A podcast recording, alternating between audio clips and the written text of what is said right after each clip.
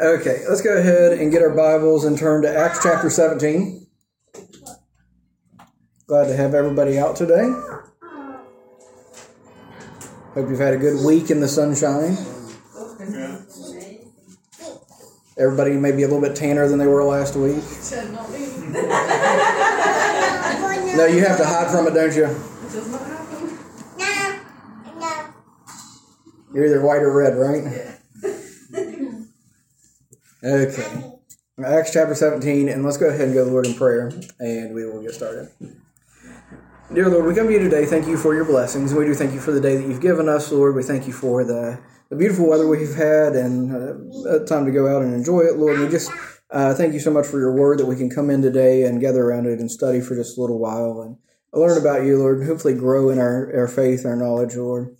Lord, we just pray that you would uh, bless our service today. I pray that you would guide and direct me and my my thoughts, Lord, my, my words, Lord, that the things that I say will be uh, pleasing to you, that they would be true and accurate and helpful, Lord. And I just pray, ask you that you be with each person here, Lord, bless them for their efforts in coming out, Lord, their desire to know you, their desire to grow in their walk with you, Lord. And I just pray you bless that, draw them closer to you, encourage them, and Lord, just uh, minister to their needs, whatever they may have, Lord. Be it those who are still on their way out today, watch over them, Lord. And Lord, I just pray that you bless our services. Lord, we thank you so much for all that you do and all these things we pray in Jesus' name and amen. Okay, you want to remember where we've been, what we've been doing, what we've been talking about? I'll start to you guys for once. You guys can do the review. Um, okay, so last week, Paul and the Philippian jailer. So he had come into the region. God had sent him there through different different methods to guide him and direct him, show his will. He got there and things weren't all rosy, were they? And so he soon found himself in jail. Uh, but in jail, he was still trusting God, still praising God, right? Right. And so he was still keeping a Christ like spirit and Christ like attitude, even in bad situations and circumstances. And one, one reason we always need to be mindful for that is as Christians, we are witnesses. We have an audience, right? And so while they were singing and while they were uh, praying and while Paul was probably preaching, uh, everyone was listening. And God saw fit to use that to reach these people, to prick their conscience, to show them their need of a Savior, and uh, to open up their eyes.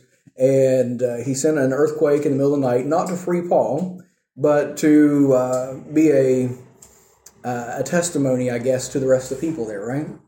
And so the the jails opened up, but nobody left, and the Philippian jailer was ready to commit suicide because uh, he thought that all of those he was responsible for had escaped, and he would pay for it with his life, probably in a torturous method.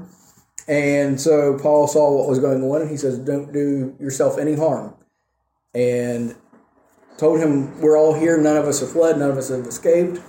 And the Philippian jailer immediately said, What must I do to be saved? And that is where we all need to get to. Hopefully, we've all gotten to that place. We realize that we are lost and undone, that we need a Savior. What must we do to be saved? And the response was to believe on the Lord Jesus Christ. Not just believe in His existence, not just believe in Him as a person, but believe in Him as a Savior. So the Philippian jailer said, "What must I do to be saved?" And so that's what he was. That was the root question. That was what he was uh, seeking after was salvation. So where is the source of salvation? It is in Christ. And so believing on Him is believing that He is able to save, that He is able to deliver. And so uh, that's what we saw last week. Uh, at the end of that, uh, Paul was given freedom to leave the place, but he didn't uh, go away secretly. Instead, he handled it in such a way that the other believers, the new believers there that had just been saved, were protected, were guarded, because the the civil authorities were afraid, mm-hmm. right? Civil authorities were afraid because they had seen the workings of God, and they had uh, misstepped in punishing Paul without. Uh, without due process, if you will. And because of all those things, they were going to give the believers a wide berth, and that, that was going to give the Philippians room to grow. And so today, what we're going to be picking up with is uh, Paul willingly departed out of Philippi. He left Luke behind, and he's going to go to the next city. And now there were many towns, there were many cities all around them. But Paul, what his habit was, what the way he uh, worked in his ministry, he was going to uh, large cities, major hubs, uh, important and prominent places. And the reason being, if he's to reach the world with the gospel, you start in the big areas, get a church planted. As they grow, then they will be able to take care of the smaller areas. They reach out from the big areas into the smaller ones. And that's what we see happen if we go back and we study a bit of church history. If we look into some of these churches that Paul started, that they went on to evangelize the region after he left. So he was setting up mission outposts uh, to begin in that region, and then they would spread from there. And that's what he was doing. And so today in chapter 17, we're going to come to Thessalonica, and uh, uh, large city, a prominent city in Greece. It is a city you can still go to today. Uh, it's pronounced slightly different, spelled slightly different, but it's still Thessalonica. Okay? And so, um, Acts chapter 17, let's go ahead and read uh, down to about verse number 9. It says, Now when they had passed through uh, Amphipolis and Apollonia, they came to Thessalonica, where was a synagogue of the Jews.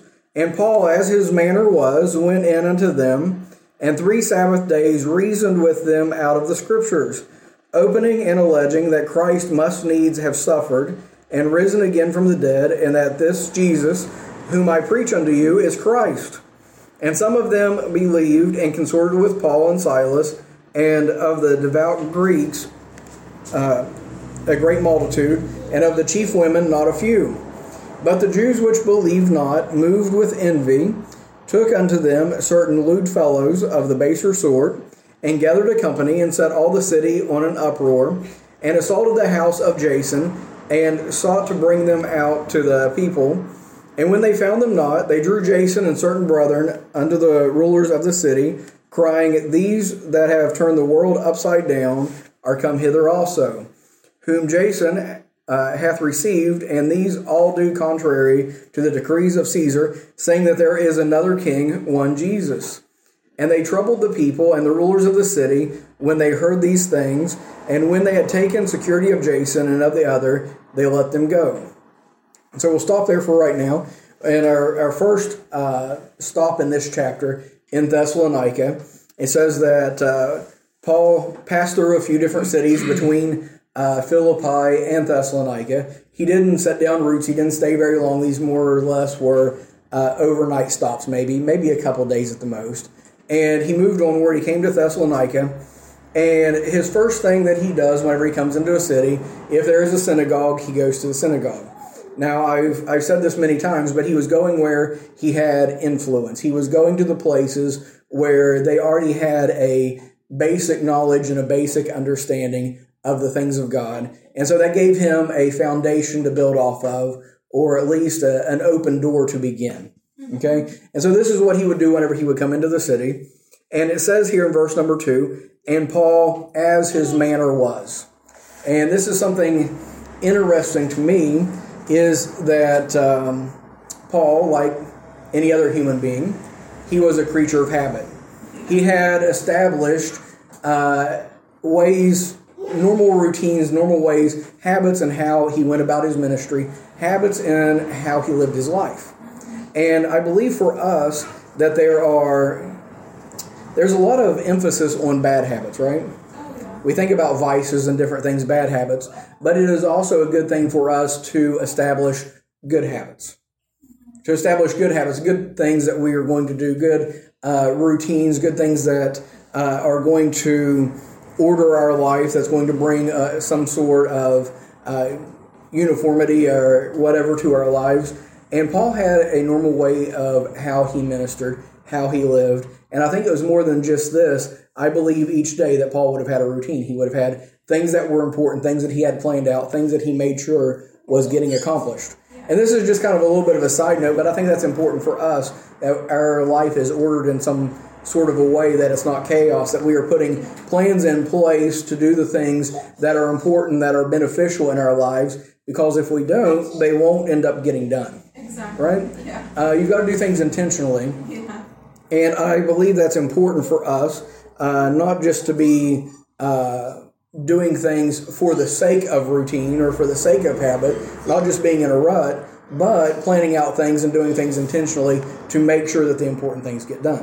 Uh, We have a, a plan of attack. I have no doubt that whenever Paul would come into a city, all those who were with him knew exactly what was going to happen yeah. As far as Paul was concerned. They may not know how the people are going to react. They may not know what kind of response they're going to, if they're going to get put in jail, if they're going to get stoned with stones, or if they're going to have a huge revival and the entire town turn to Christ. They don't know that, but they knew what Paul was going to do. He was predictable. He was steady in the, that effect, even though he was so zealous and so fiery. And so as he came to town, his manner was to go into the synagogue, and being from Jerusalem, being a trained rabbi, that's what Paul was, uh, they would willingly accept him in, and they would be probably excited to have this visitor, especially since he was from Jerusalem. And as he came into the city there, uh, he was a uh,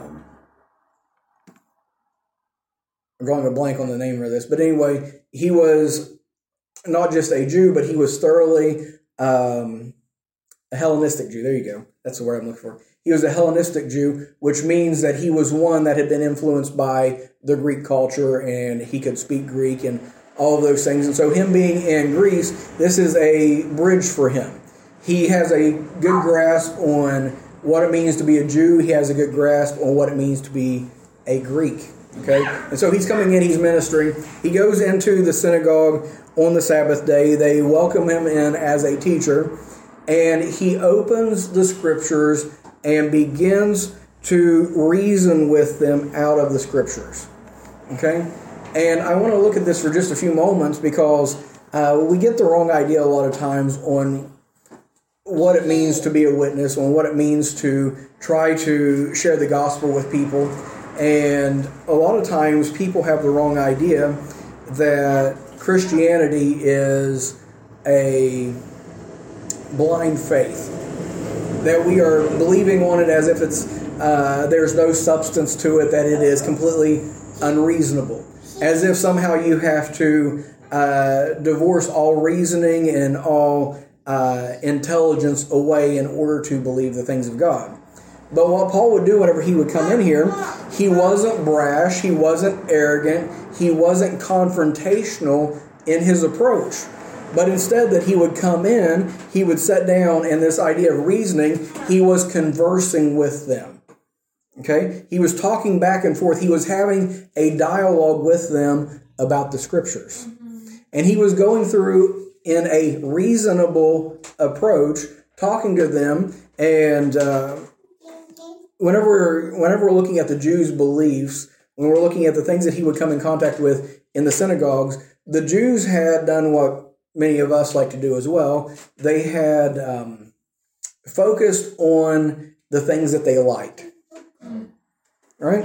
As they were reading through the scriptures, as they were getting familiar with the Old Testament and with God's promises, as they were getting uh, familiar with all of the prophecies, they were clinging to the parts that they liked. And they were ignoring the parts that they don't like. And so they were viewing the Old Testament kind of like a buffet, right? You ever go to a buffet and you eat? They're, they're not as common here. They're very common in the United States. But you go and you're like, I like this. I don't like that. I'll get some more of that. A little bit of that. And I'm going to stay away from that. You pick and choose, right? And so this is what they were doing with Scripture. And I can't really knock them because even us as uh, 21st century Christians today still do the same thing with Scripture. And we focus on the things that we like. Uh, if you want a, uh, a good example or confirmation of this, just scroll through a Facebook or Twitter feed and find what kind of Bible verses people have memorized. Find out what aspects of God people focus on. Find out what it is that is important to them and what it is that they are looking for in Christianity, right? And they've done the very same thing. And, and the reason I'm bringing this out, the Jews, they had focused on uh, Christ and his kingdom. They were expecting a Messiah that was going to come and rule and reign. I know I brought this out in the past. Uh, they were expecting a Messiah that would rule and that would reign, that would overthrow the Gentile governments, that would set up his throne in Jerusalem, and that all the nations would come and basically bow at his feet, and that he would rule uh, all nations, and the Jews would be the center of that. That's what they were looking for because that is prophesied in the Old Testament. And so they were looking for that type of king. That was one reason why they rejected Jesus whenever he came. That was one reason why they uh, they ended up crucifying Jesus because he didn't fit that narrative. He didn't fit what they were expecting him to be because they focused on just the parts of Scripture that they liked. They were ignoring the many passages that said before he came to conquer, before he was going to wear the crown, he was going to go to the cross. Uh, they missed out passages such as Isaiah 53. Uh, he missed out where it said that he was as a lamb dumb before he shears. Uh, he opened not his mouth, all these things that he was despised and rejected. That uh, all these things that it said about him coming and suffering and being uh, rejected by his own, being uh, beaten and killed and ridiculed by those of his own household. All of these things we find in the Old Testament they ignored those things. As a matter of fact, as I was studying this out, what they do to get away from those things is that instead of applying those to the Messiah, they apply them to Israel. Okay, if you ever wonder why they, how they get around the passages about the suffering Savior, is they apply it to the Jews, and all the suffering comes upon them, and so they say this is the suffering that we went through. These passages that talk about uh, the the son, the, the beloved, all these ones uh, that is going to suffer, that's going to be ridiculed, that's going to be hurt, that's going to be killed, that's referring to the persecution of the Jews. That's how they look at it, okay? But anyway, uh, as Paul comes to them, he says, Wait, you're looking at the scriptures all wrong. You're misunderstanding this. Let me lay this out for you. And he is going through with the precision of a surgeon, going through and laying out the scriptures and drawing all the connections. And he is showing the people that uh, all throughout the scriptures, there is a pattern that is set forth that there is a persecution before an exaltation. And you find it all the way from the very beginning of scriptures all the way through. Uh, you find, for instance, before Job was exalted at the end, he went through his time of testing, right? Before Joseph was the right hand of the Pharaoh, he went through the prison, right? Before Moses was able to lead the people of Israel out of Egypt, uh, he went through time in the backside of the desert. Uh, before the people of Israel came out to the promised land, they were oppressed and they were slaves. And so you see this pattern existing all the way through Scripture where before God exalts, there is a time of suffering. And that comes to Christ as well. Before he exalts, there was going to be a time of suffering. And so the cross came before the crown. And Paul goes through and he is showing them all these things out of the Scriptures. He's giving the examples. He is giving the um, the prophecies, all of the things that point to Jesus being the Messiah, and they brings those parallels up and shows how they fit Jesus' life, his ministry, all the things that the Bible said that he would be, Jesus was, and that he rose again from the dead, as the Bible had said that he would, that he was going to come again, and the next time he was going to rule and he was going to reign, and they needed to repent. They needed to accept him as Savior if they wanted to reign with him whenever he returned. And so that's what he was laying out before them. It was a reasonable faith. It wasn't something they just had to take his word on. He didn't just come and say, Hey, I know all this. God revealed it to me. You just have to believe it. Instead, he went through and he, he reasoned with them from the scripture. He says, Do you see this? Do you see this? Do you see this? And I think for us as Christians today, we need to realize that our faith needs to be a reasonable faith. We need to know why we believe what we believe. We need to know what we believe. We need to be able to defend those things. Because, especially in the day which we live in, it's coming more and more under fire. And if we don't know why we stand and what we stand on, it'll be easy for those who come and are critical and are condemning and are mocking and ridiculing the faith that we have, it'll be easy for them to erode the foundation we're standing on. Okay? Not only that, we need to know so that whenever we're talking with people, we're not just relying on flimsy uh, flimsy cliches and things to try to to get them to believe, but instead we can put forth a reasonable faith and we can go back and show that it is more than just a blind faith, but it is one that is rooted in truth, that there is evidence to back it up, and that there is reason for them to believe. Another thing with this is we re- we need to realize too how we need to be patient with people mm-hmm. as we're seeking to be a witness to them. Yeah. Now, notice in this passage it says that he reasoned with them in the synagogue for three weeks, three Sabbaths, right? Now, as we're reading through, a lot of times we read through quickly and we assume that all these things happen quickly, right? Yes. But he is reasoning with them for three weeks in the synagogue. He's having multiple conversations, no doubt, with people throughout the week in between the Sabbath days.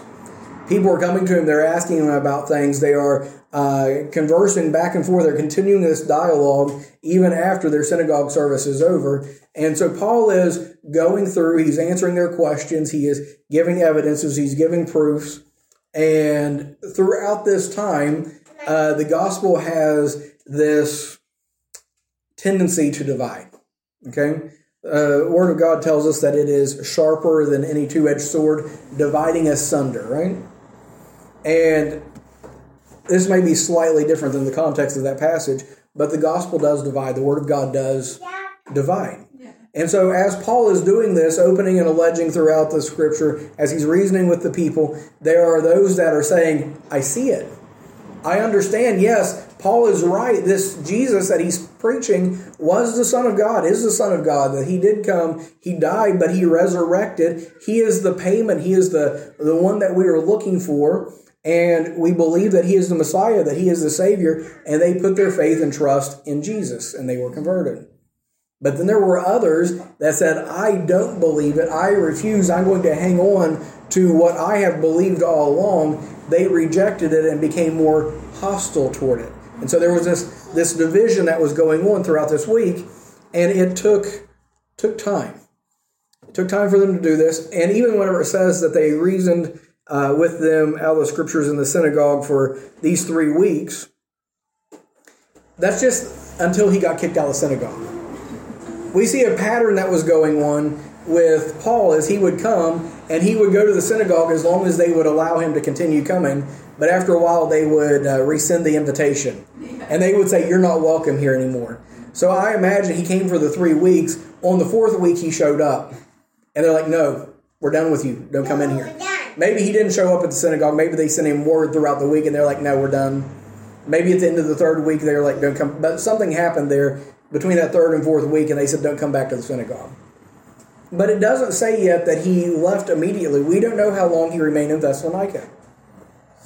But the longer that he was there, the more people was coming to Christ, the more those who were against Christ, those who were hostile to the gospel, were getting, the Bible tells us they were jealous.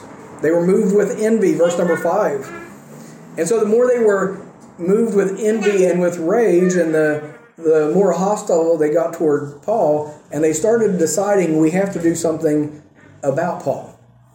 And so, once again, the point that I'm trying to get across here is that Paul was patiently ministering the gospel, sharing the gospel, giving evidences, giving proofs, more than likely repeating the same things over and over again. If you've ever tried to talk with someone, especially talking about the things of God, sometimes it takes multiple times of them hearing it before it clicks.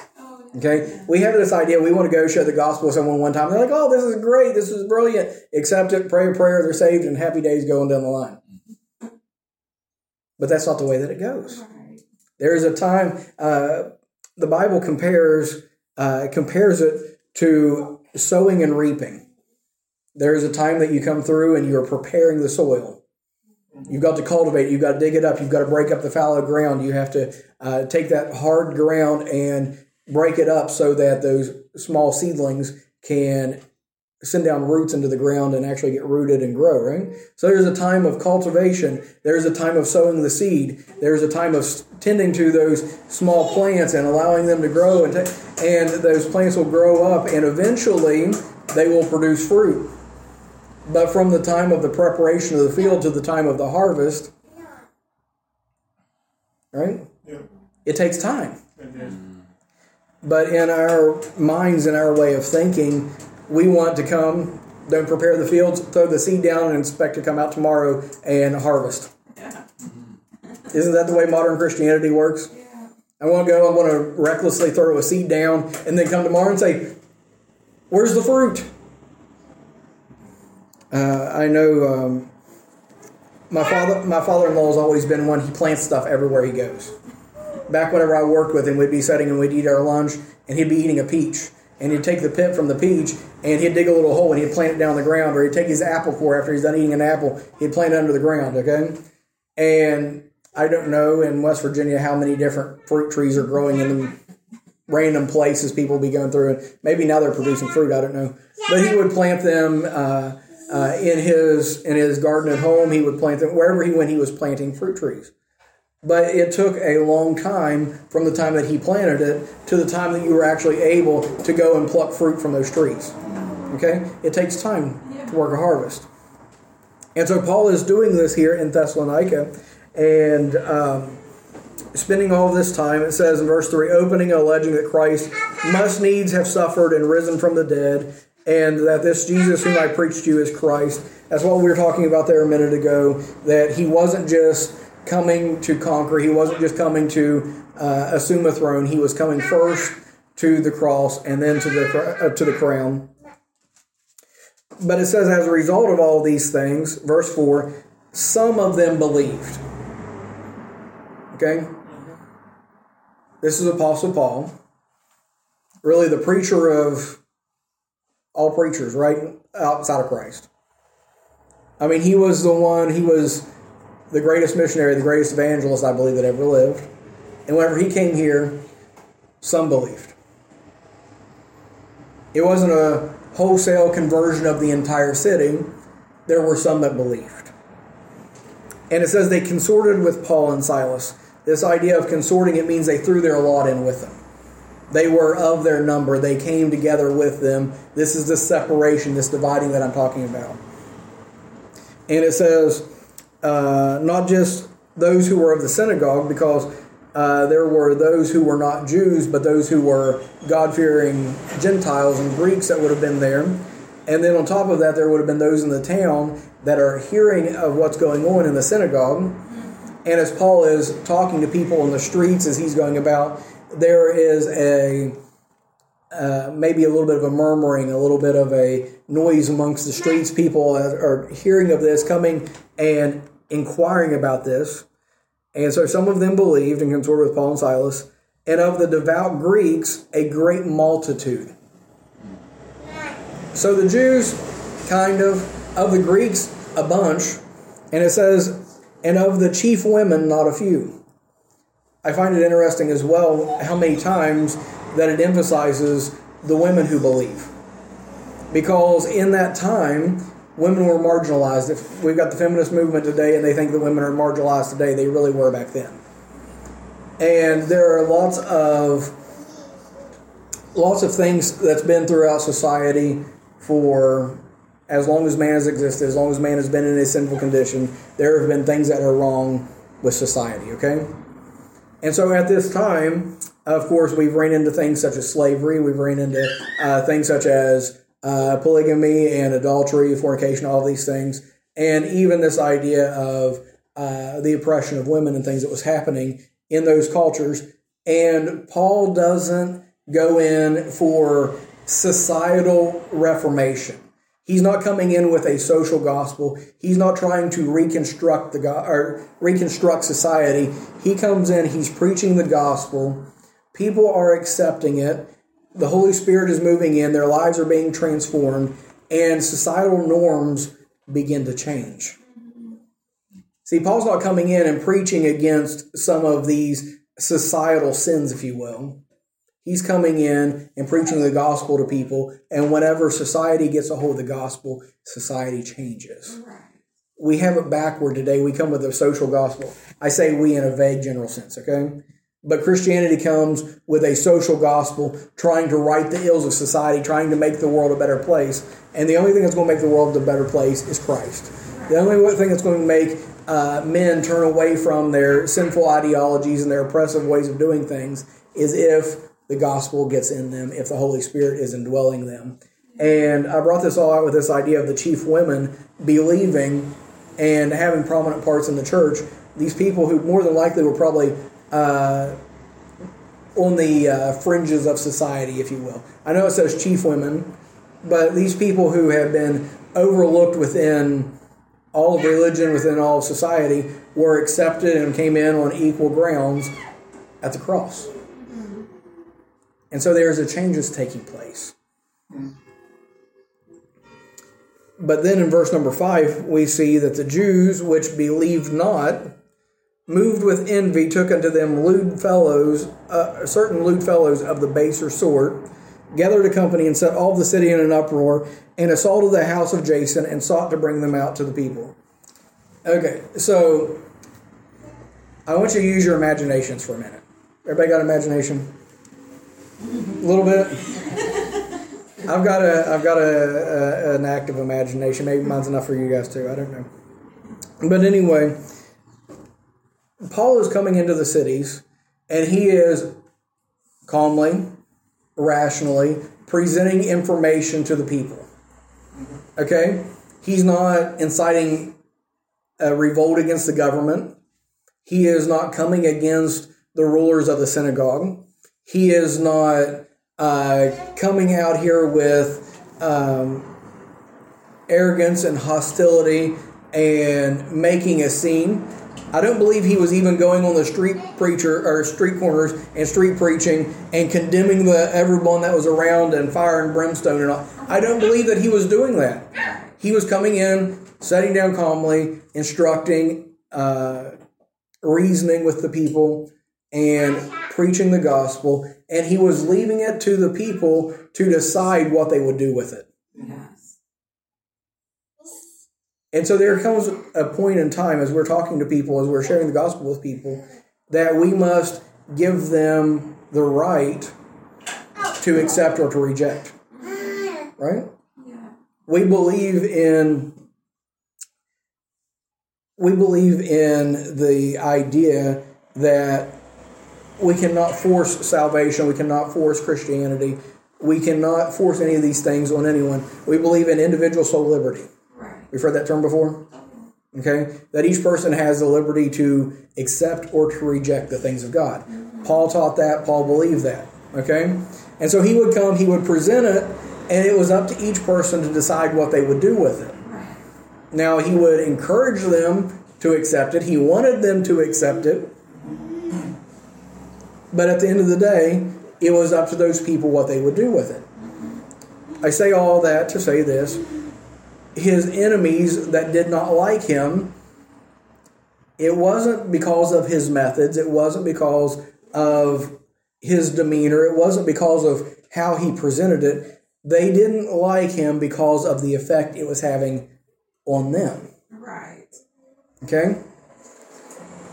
And for us as Christians, there are going to be those who don't like us. There are going to be those that reject our message, that are going to attack us, uh, maybe even personally. But let it never be because of our demeanor, our character, the way that we're dealing with people, but instead let it be for the sake of the gospel. Okay? And so, anyway, they were moved with envy, they were moved with jealousy because Paul was getting a number of people to believe, to consort with him, to follow the follow and believe the message that he's been preaching.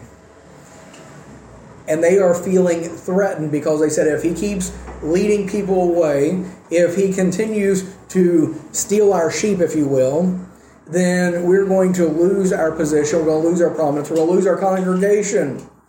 And so something must be done to stop Paul. They couldn't refute him with truth.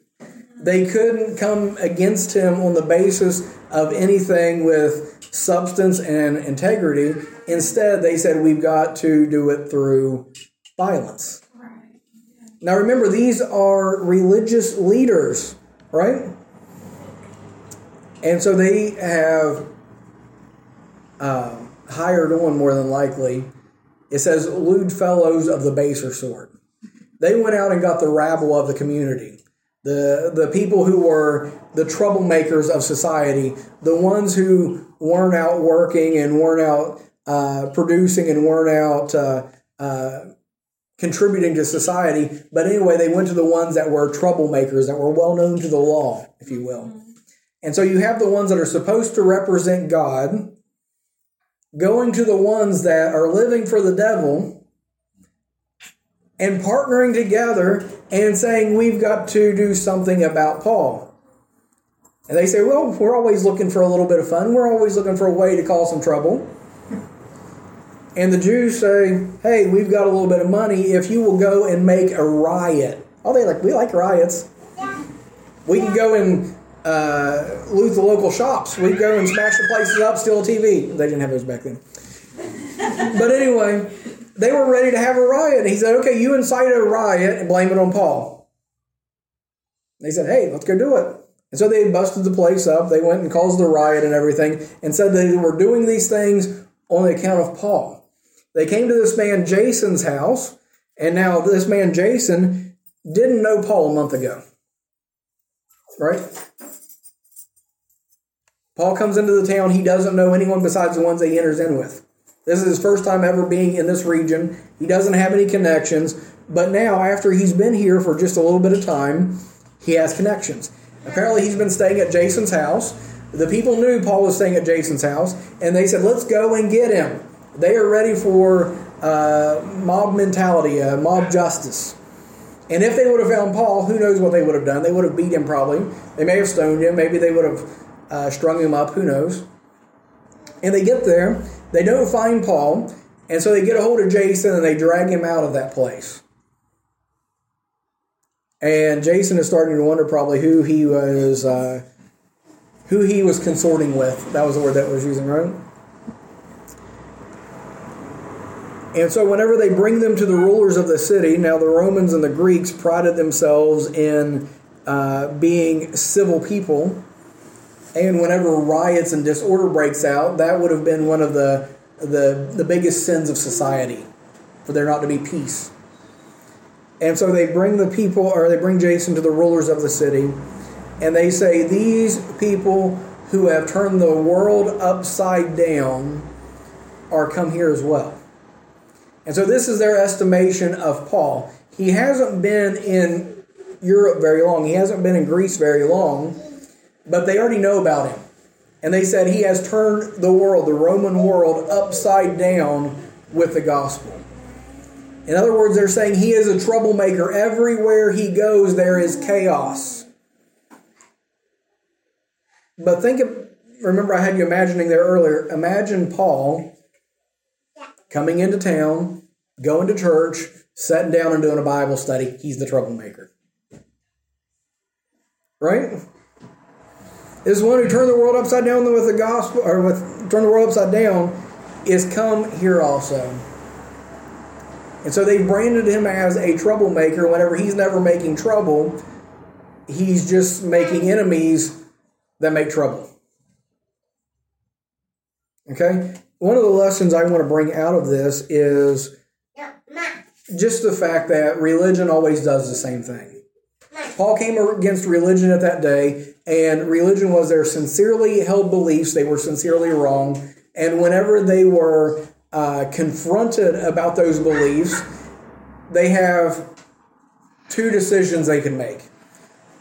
Any religion you find in this world, if you come to them and you present to them truth, if you come to them and you reason with them, you give them evidence, they have two different decisions they can make. They could either change, they could repent, right? And say, okay, I see this now. I understand you put valid points to this, and I've been wrong. And I'm going to change that. How many of people like admitting they're wrong? You lie. I'm not holding up my hand because I'm one of them. I'm holding up my hand as an example. We don't like to admit that we're wrong, and so the other the other way that this could go is that they double down. Right? That's kind of a gambling term, right? But they double down. They they say, "Okay, I don't care. I'm not changing what I believe, and now I'm angry at you for daring to confront what I believe and to confuse me." I don't have the ability, I don't have the skill, I don't have the information to resist what you're saying. And so, whenever knowledge fails, then emotions come in. And when emotions come in, we do stupid stuff. And so, the same thing still happens to this day. There are many people who are sincere in their religion, they're sincere in their beliefs, and they're sincerely wrong. And now, we, whenever we think about religion today, we think about organized religion, right? We think about denominations, we think about Buddhism and Hinduism and Catholicism, and we think about all the isms, right? But some of our most staunchly defended and most emotionally charged religions today aren't isms because a religion is a belief system, mm-hmm. right? Isn't that what a religion is? It is a belief system that governs your life, that regulates your life. And today we have many different religions that do not do not center around theology. It's not about gods. We have uh, we have being careful to go into these. Wokeism. Wokeism. Hey, it's still an ism, right? but it is a belief system that people base their lives on, and it's this uh, social justice, this wokeism, this uh, that's one of them, right? And if you go to them and start reasoning with them, what's their response? They get angry. You're attacking me. No. Because they have rooted their identity in it.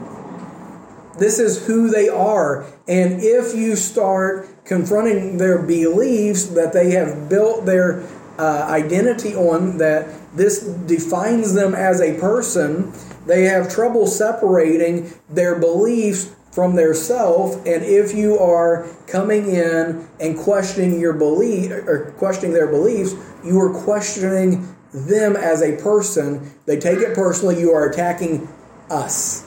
Right? So wokeism the uh, lgbt movement it is an ideology it is a religion. Uh, uh, global warming, evolution, all these different things, they are religions. They are sincerely held beliefs that people structure their lives around. And these are things that you have trouble. Uh, you have trouble with talking people, talking with people about, reasoning with people about, because they become unreasonable. Okay, and it's easy for us to say that about other people, but we have to be careful as well for ourselves that we don't follow that same pattern. Because we do not follow cunningly devised fables, but we follow after the truth. And the truth of God can stand on its own. Right? And so we don't have to become envious and jealous, and we don't have to become defensive, but we can present what we believe. We can stand confidently on the things that we believe without devolving down to an emotional tirade, and feeling as if things are a personal attack against us, and responding in the same way as they did. Right? But we can see this same dynamic that was working at Paul's day. We can see it working today in our day. And we see that people respond to the truth of God's word today the same way as they did back then. And whenever they have no substance to refute it, they bring it to a personal level. It comes down to envy and to uh, insult, right? It comes down to violence. And so, if we were to say, okay, this is what I believe, this is why I believe it, we go through and we reason out of Scripture, they say, you're a hate monger. You say, well, I don't stand with the LGBT uh, agenda because I see in the Bible that God created man and woman, that He created marriage to be between one man and one woman, that He says that uh, homosexuality is an abomination. They say, well, you are a homophobe. You are a bigot. You are hateful. How dare you hate people like this and be they, they promote it as being violence toward them. No, I'm just stating that this is not the way that humanity was designed, that this isn't the way that it's meant to function, that there are some things wrong here. And hey, you can live that way, right? They can live that way, but they are not living in line with the God that created them. They say, Well, I don't care about God. I don't care about what God says. You will one day. But if you are rejecting it now, if you don't want to hear it now, if you are not in agreement with it now, then okay. You go and do you. You go and you know do your thing, and I'm not going to attack them. I'm not going to imprison them. I'm not going to go out and beat them up or anything like that. But I can state my reasonable opinion without hating them, without attacking them. But yet their response is still going to be, "You hate me." Their response is still going to be that you are uh, fear mongering, that you are, you know, all these different things that we hear on the, the news all the time. We stand against abortion and say that that is murder, right? But what do you have against women? We like women. From the ones that are alive and that are born and that are running around on their own two feet to the ones that are still in their mother's womb, we still love those women and the men. Right? But they equate that to hate. They say this is a problem. Why? Because it starts infringing on their ability to live any such way they want. It starts confronting the things that they hold sacred, right? Because they like their sin, they like darkness rather than light. They don't like anything that is going to challenge the way that they are living. And whenever you bring God into the mix, God is an authority, and that is something that confronts them. Whether they like it or not, God has put in the heart and mind of every single person on this earth a knowledge of Himself. They can repress it, they can deny it, but they have a knowledge that there is someone that they're going to give an account to. And whenever we preach the gospel, that God is alive and well, that he has judged sin, that he has that position on that throne, and that he has the ability to say what is right and what is wrong, that I don't have that ability, that is something that they can't stand because there is an authority outside of them. And they're trying their best to deny it. And so, whenever they uh, in Thessalonica, whenever they said, "We refuse to believe," it doesn't matter how much proof, how much evidence. We don't we don't care if it makes sense. We refuse to believe because we have built our entire life and our identity on what we think and what we believe, and we are not going to let anyone else come in here and make us question it, make us doubt it. And so they found the rabble of the community, made an uproar, made a riot tried to find Paul to beat him, to kill him, do whatever they could with him. Couldn't find him, drug Jason out, and whenever Jason came and stood before the rulers, verse number 9, it says, When they had taken security of Jason and of the other, they let them go. Basically, what they ended up doing is Jason put up a peace bond. Okay? What he did was he says, I'm going to put forth this, this bond, this money to guarantee that there will be no more trouble. And so basically, Jason is speaking on behalf of Paul. Paul has uh, been hid by the believers at that time. And Jason says, We're going to see that there's no more problems and we're going to make sure that Paul doesn't stick around. He speaks on behalf of Paul. Now, Paul probably wouldn't have appreciated this. Paul probably wouldn't have went this route. But hey, he, Jason was a new believer, right?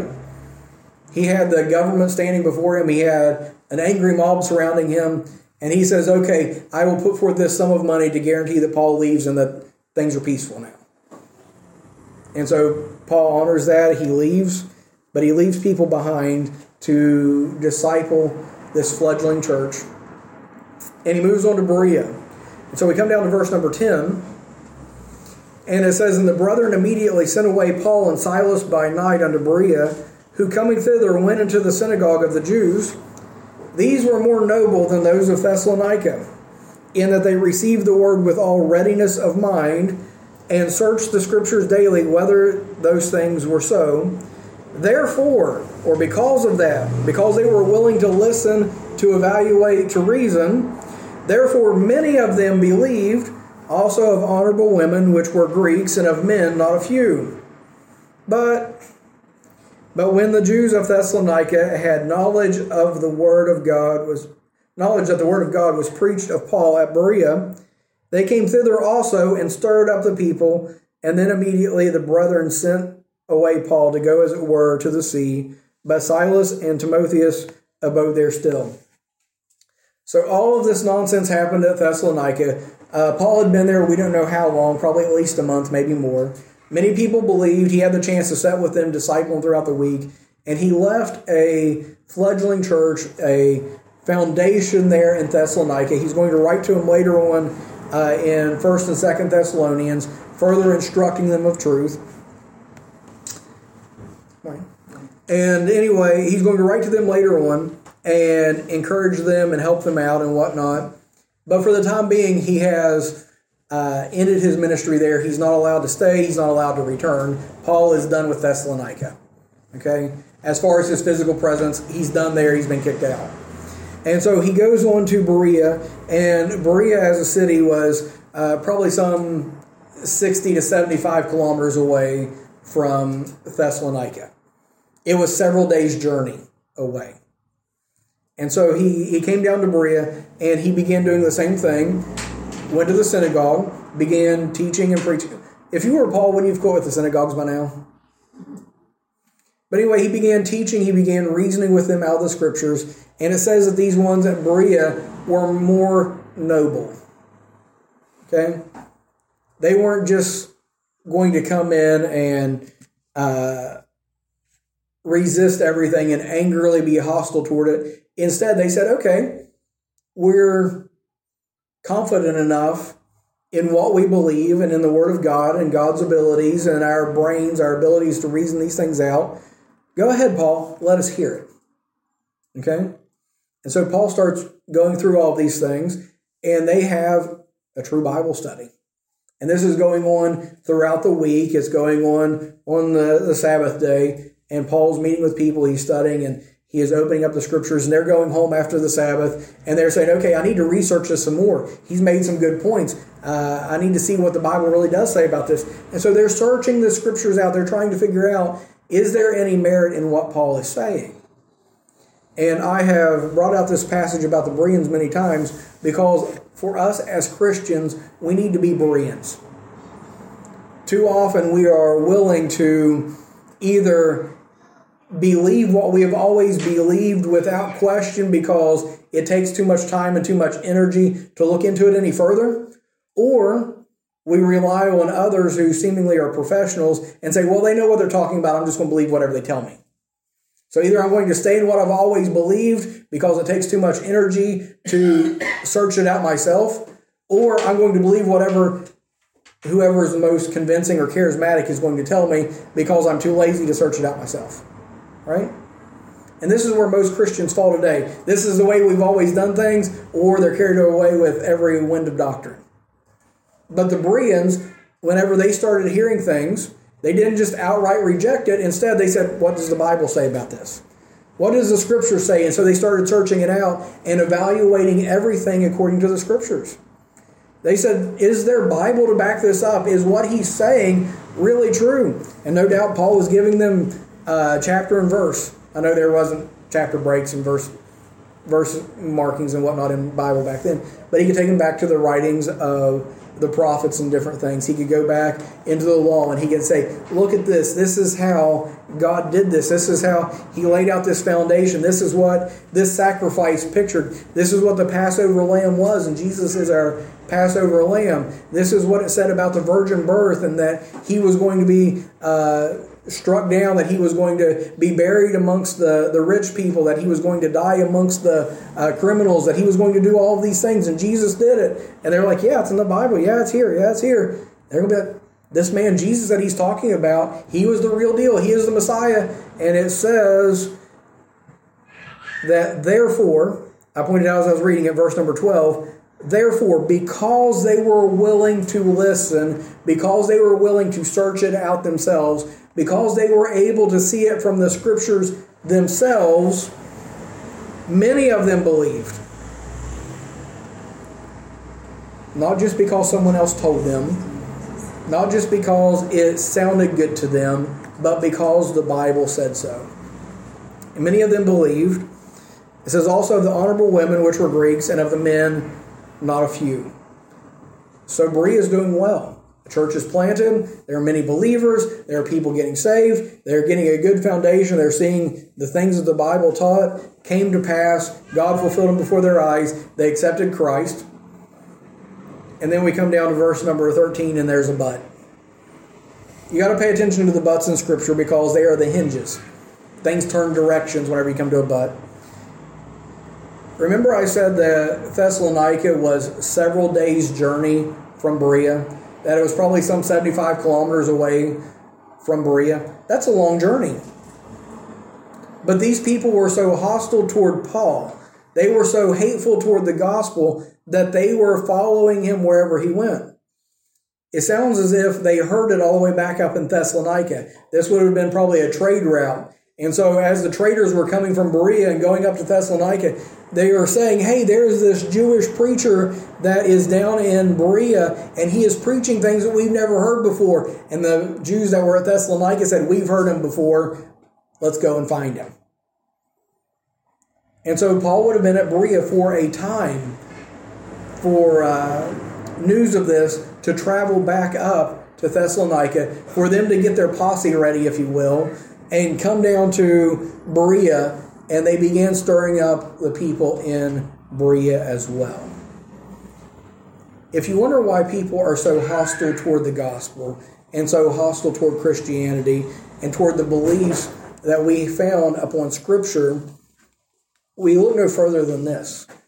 Whenever people's identity, whenever the things that they have put their faith and their trust in outside of God is confronted by the truths of the gospel, they become angry, they become emotional, they become hard hearted, right? Mm-hmm. And so they have the same reaction today as they had back then. And so we see that going on uh, on social media, we see it going on in the news, we see it going on within society this movement against Christians because the gospel is offensive. Okay? Because the gospel does not allow people to be indifferent. They must fall to one side or the other. And so, whenever they refuse to accept it, they are hardened against it and they become confrontational, they become hateful toward it because they need to silence it because it comes at their conscience, it can, comes at their heart, right? And so they are trying to stamp out the gospel wherever they can find it, but the gospel will not be silenced. And so we come down to verse number 14, and this is where we'll stop today. verse number 14, and it says, Then immediately the brethren sent away Paul to go as it was, as it were, by, excuse me. And immediately the brethren sent away Paul to go as it were to the sea, but Paul, but Silas and Timotheus abode there still. So whenever all this commotion is beginning, whenever the uh, the Jews from Thessalonica are stirring up the people at Berea, Paul decides it's time to leave town again. Because if he stays, there's going to be a, a, a big commotion that comes. There's going to be a danger to the these new believers, these new Christians. And so, for the cause of Christ and for the sake of these new believers, Paul says, I'm going to bow out gracefully and I'm going to leave uh, Timothy and Silas behind to disciple these new believers. And so they pretend like they're going to send him out on a boat. Instead, he goes by land down to Athens. But the thing that I wanted to bring out in this verse that was interesting to me, we find it here, we find it at Thessalonica both. It says, Then immediately the brethren sent away Paul. We find that up in, um, uh, let's see, Verse number 10 And the brethren immediately sent away Paul and Silas. Okay, so verse 10, verse 14, both of those times, we see that there is a family, there is brethren, there is a group there. And why I'm bringing this out is whenever Paul first came into this region, he knew no one. He was known of no one. But now he has a family, he has brethren there, and they care about him. They're looking out for him. They are protecting him. They are risking their lives for him to send him away and to see him safely and to even accompany him to the next place to see that he gets there safely. And this is the way that it should be within Christianity is that we are bonded together in the family of Christ. We are bonded together in love, and we are bonded together with this um, this common belief, I guess, in the family of God. And it makes strangers, it makes people from different backgrounds, different uh, different social classes, different ethnicities, all these different things, brings them into one family. And we may not have known each other before, but now we're a brother. And so this we see in this church as well. We have a couple different continents represented, several different countries represented, uh, all kinds of differences amongst us, different backgrounds and whatnot. But whenever we become Christians, whenever we come to Christ, we are brethren.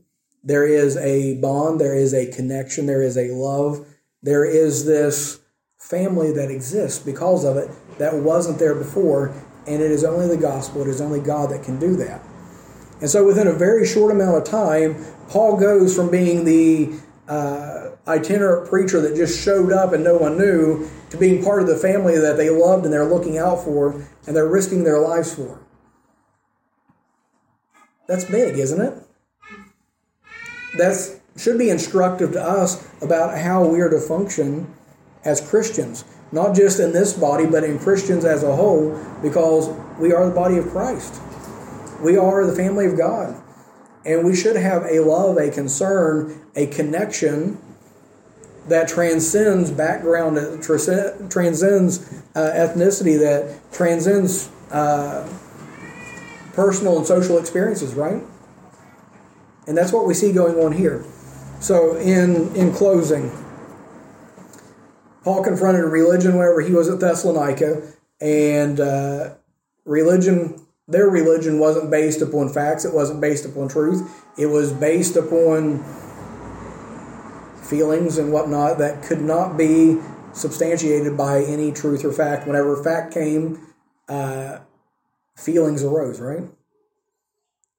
And so that was where the violence came from. When we come to Berea, we see the importance of substantiating every every truth, every message by the gospel, by the scriptures, right? Make sure what you believe is biblical. And if what you believe is biblical, that's one reason why Paul was so re- resilient. He didn't have to take it personally. He didn't have to feel as if his identity was being attacked. He didn't have to uh, cower in fear or rise up in anger. That everywhere he went, he was able to go on consistently, that he was able to keep his head, that he was able to be comfortable in his identity in Christ because it was founded upon truth. He knew what he believed, he knew why he believed it. And so, in every situation, he was able to stand strong, right? He was able to not react and respond in the way that the Jews were reacting and responding because we have something of substance here. We have a reasonable faith. And so we don't have to respond rashly. We don't have to respond emotionally. We don't have to take it personally whenever someone doesn't believe exactly like we do. Right? So, any questions or any comments on what we look at today?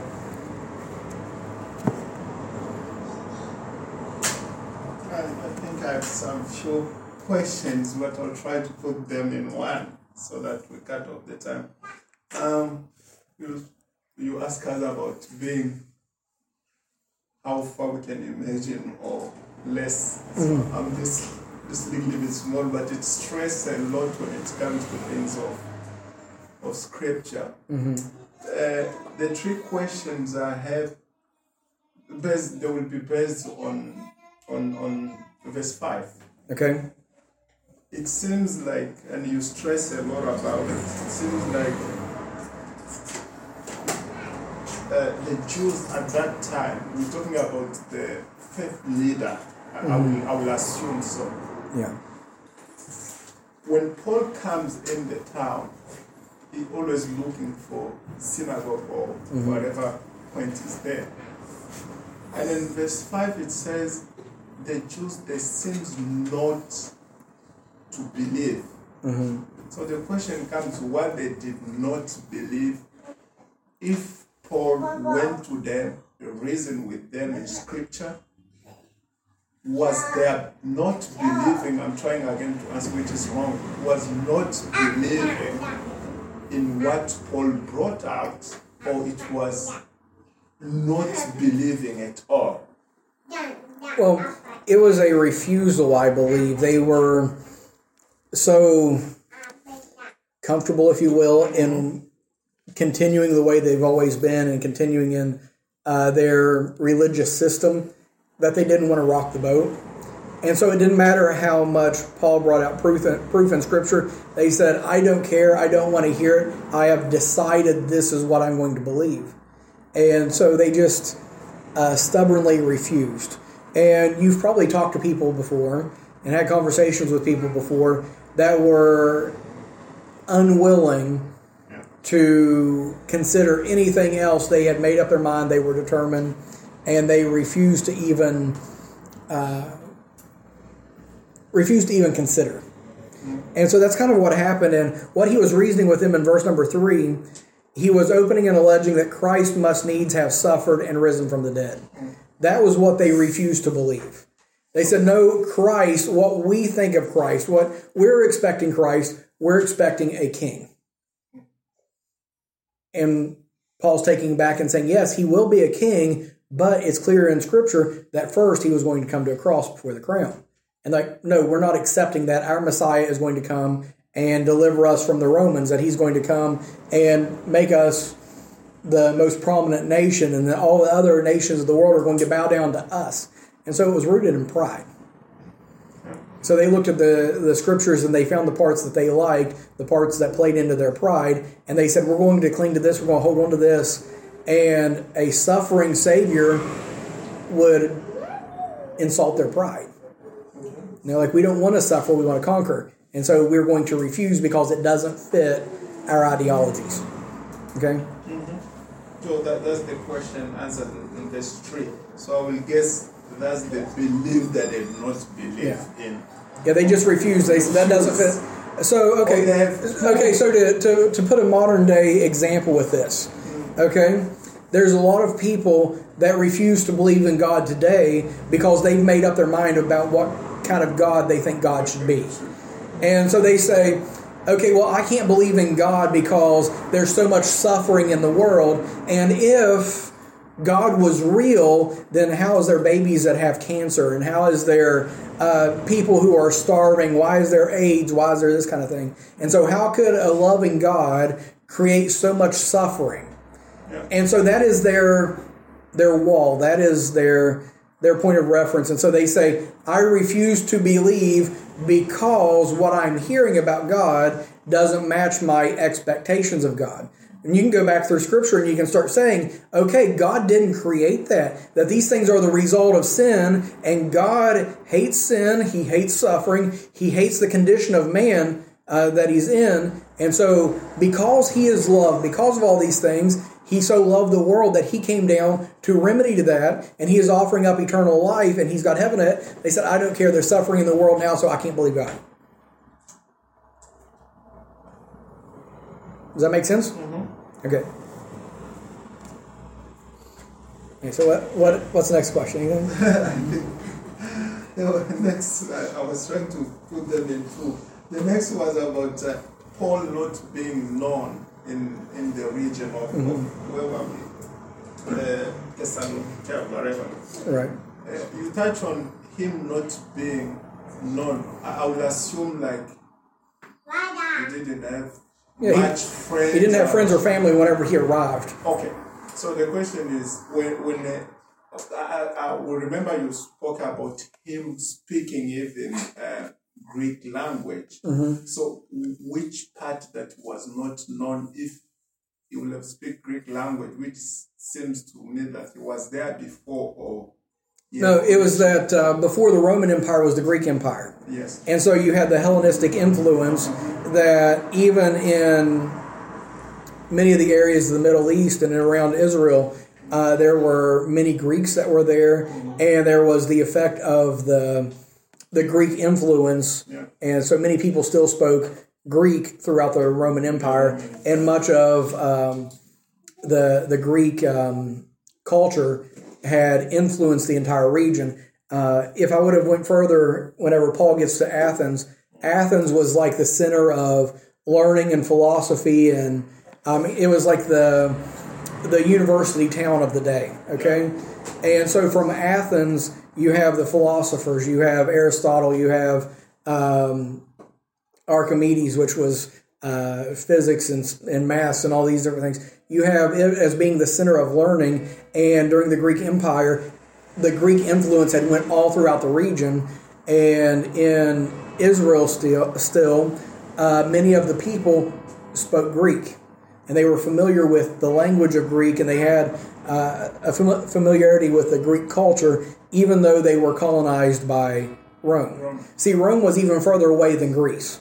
So if you look at it on a map, I actually had a map I put up and I didn't turn it around.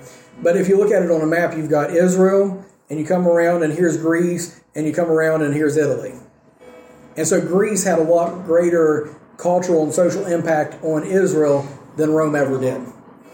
And so Paul was familiar with the Greek language and the Greek culture, but whenever he came to Greece, no one there knew him. He'd never been there before. Yeah. I guess that's that's, That's it. all I have. Okay, anything else? Um, more of a comment that, I mean, you you talk about the time he spent in, in uh, Thessalonica, possibly four weeks. And yet, he, he goes to se- Second Thessalonians, he's talking about the man of sin, he's talking about, it's just the, the, the breadth of what he actually went through in Mhm. that time, and what he taught Yeah. is phenomenal. I mean, most people don't start getting into it's just more of a comment. Right. If it was that sort of time, Well, it makes it makes me wonder how long of a time. There was at least four weeks, Yeah. and he was kicked out of the synagogue after three three Sabbaths. But it could have been months that he was there. It seems like Okay. to cover all the ground he covered, he must be there Right. for probably longer than.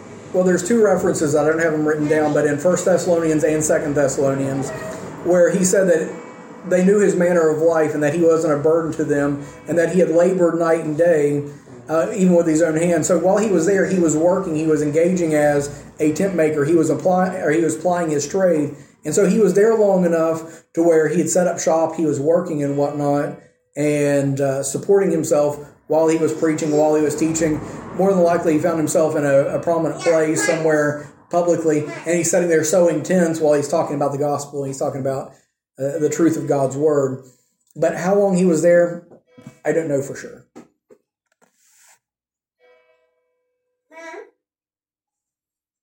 But anyway, about it, I mean, he wasn't there for years to give a thorough No, yeah, theology there. I mean, but still, yeah, even still, the the one he covered would be quite Yeah. extensive for the time. all right, anything else? Okay, well, let's go, Lord, in prayer, and we'll have a, a short break here. Dear Lord, we come to you today. Thank you for your blessings, Lord. We thank you so much for this time that we've had in your word, Lord. I just pray that you would uh, uh, just use it in our lives, Lord. I pray that you would encourage us. And Lord, just be with each person here, Lord, that you would uh, draw them closer to you. Lord, we just uh, ask you be with our time, our fellowship, and Lord, be at the next service as well. And all these things we pray in Jesus' name. Amen.